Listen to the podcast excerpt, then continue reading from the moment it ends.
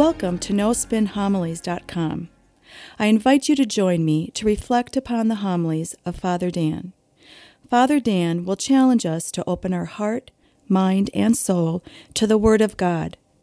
Father Dan will draw upon sacred scripture along with art, literature, and the lives of the saints to help us grow in our love and knowledge of the scripture. In doing so, we can become the living Word of God in this world. Now it is my pleasure to present to you No Spin Homilies.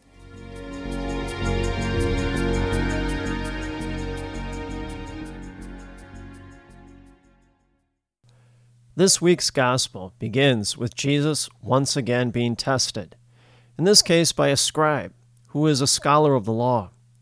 And he asks Jesus point blank, Which is the first of all the commandments? Now it's important to realize he's not just talking about the Ten Commandments that God gave to Moses to give to the Israelites, it goes beyond that.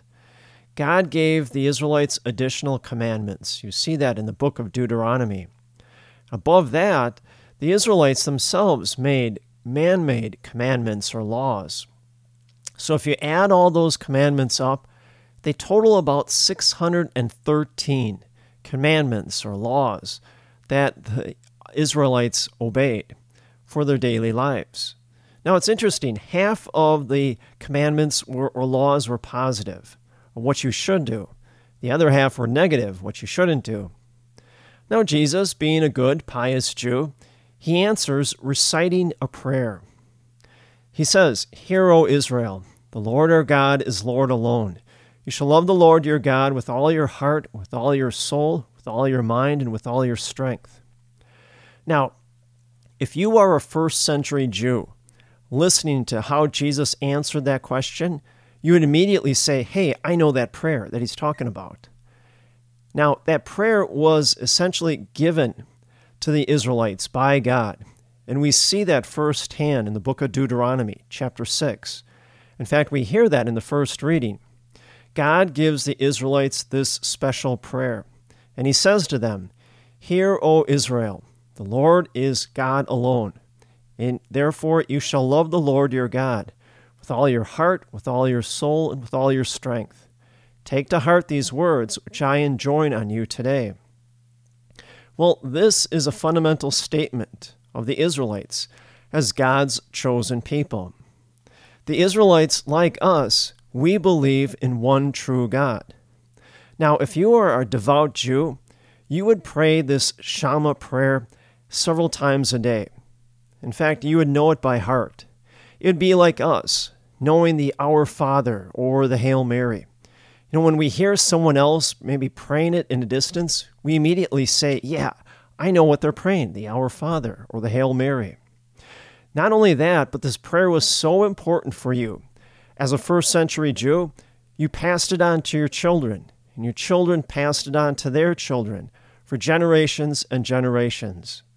Now, if you were a very devout Jew, you would take a thin cloth and write that Shema prayer on that cloth and then wrap it around your forehead. It was a symbolic gesture of being wrapped up in that prayer.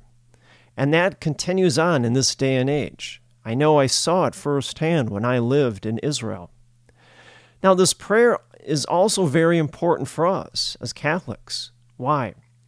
Because Jesus himself, in this solemn moment, when asked which is the greatest of all the commandments, he recites this special prayer that God gave to the Israelites, the Shema prayer. Now, as Christians, we are claimed by this prayer. And so, what does this prayer really mean for us? Notice how it begins Hear, O Israel.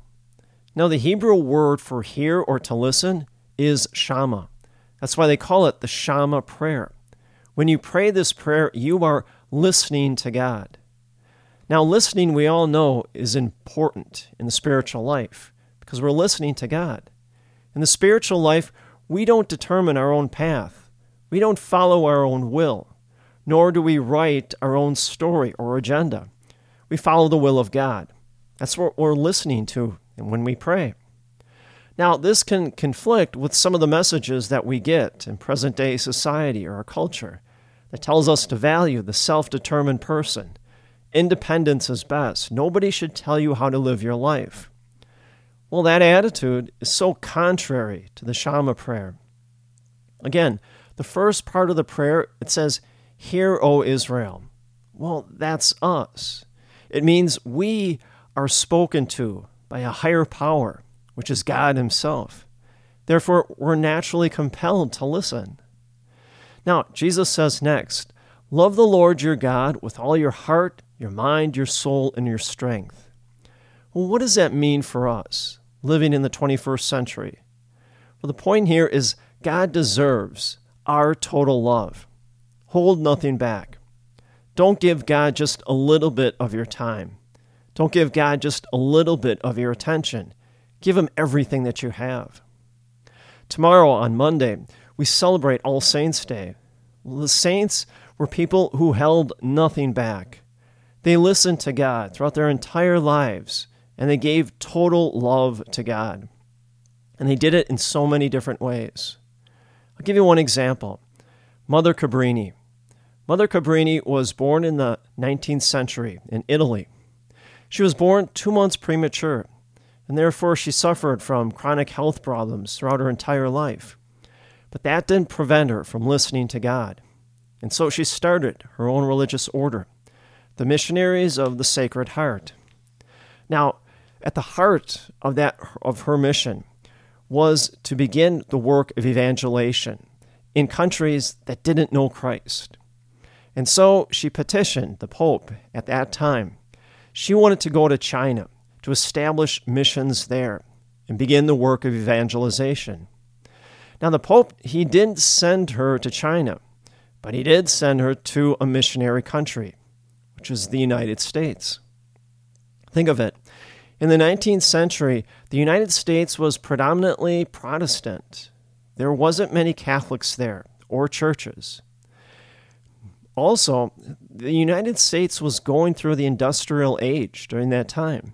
Many people were coming into cities to work in factories, and therefore they lived in poor conditions.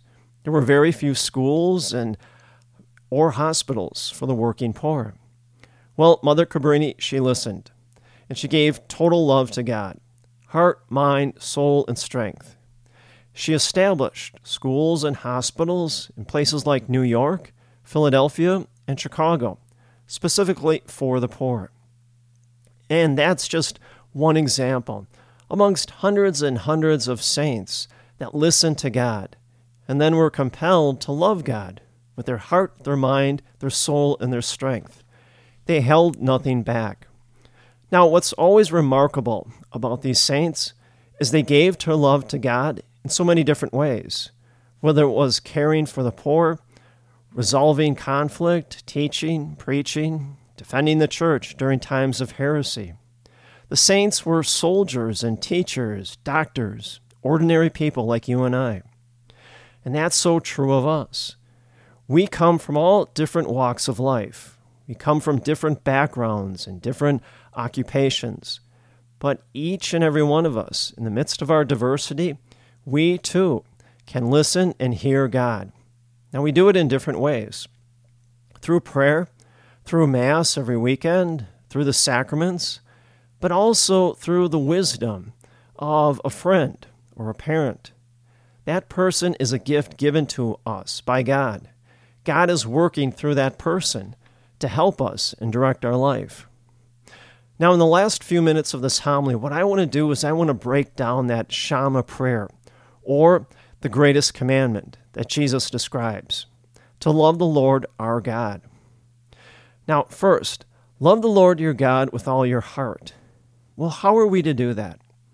Well, the heart is symbolic of life, right? Without the heart alive and beating, our bodies can't live. Well, now, through the actions of our body, we share the gifts that God has given us. And in doing so, we actualize our faith. I'll give you some examples. You sing well. Well, go join the choir or become a cantor. You love kids. You love to teach. Good. Become a catechist. You have a desire to serve the poor. Well, join the St. Vincent de Paul Society. When you do those things, Now you love the Lord your God with all your heart. Love the Lord your God with all your soul. Well, this speaks to the spiritual life that is always directed upon worshiping God. Whether we come to Mass every weekend or on holy days, we pray every day. We resist being distracted from the things of this world that tell us you don't have to go to Mass, you, don't get anything out of that. Well, no, that's dead wrong. Instead, every time we come to Mass every weekend, we love the Lord our God with all of our soul. Love the Lord your God with all your mind. As I've said many times, faith won't grow if you don't want to know. We strongly believe in lifelong faith formation. Therefore, devote a portion of your day or a portion of your week, some time, to study aspects of our church, whether it's church art, art or architecture, music, history, or sacred scripture. When we do those things, then we love the Lord our God with all of our mind. Love the Lord your God with all your strength. Well, we all have strengths. Maybe it's our sense of humor. Maybe we are a people person. We love to visit people, especially shut ins. You know, maybe we have the gift of numbers or science and we work in the healthcare field or in mathematics or in business. Maybe we have the gift of working outside. We love landscaping. Well, those are all strengths that you have. Well, share those strengths for the benefit of others. When you do that, you love the Lord your God with all your strength. Love your neighbor as yourself. Well, this assumes we naturally are able to take care of ourselves. We look after ourselves. We make sure we have food and shelter and we are able to protect ourselves. Well, here the challenge is to show that same level of care to others. When we do that, we love our neighbor as ourselves. One last thing. Notice what Jesus says to the, the scribe at the end. The scribe said to Jesus, Well said, teacher. You are right in saying, He is one and there is no other than He. And to love Him with all your heart, with all your understanding, with all your strength, and to love your neighbor as yourself is worth more than all burnt offerings. Jesus saw that he answered with understanding and said to him, You are not far from the kingdom of God. Well, so too with us. We too understand the two greatest commandments first, to listen to God, and then to love God with all of our heart, mind, soul, and strength, and then to love neighbor as ourself. We understand those commandments and we live them out every day of our life, then we too are not far from the kingdom of God. And may the grace and the peace of Jesus Christ rest upon you always.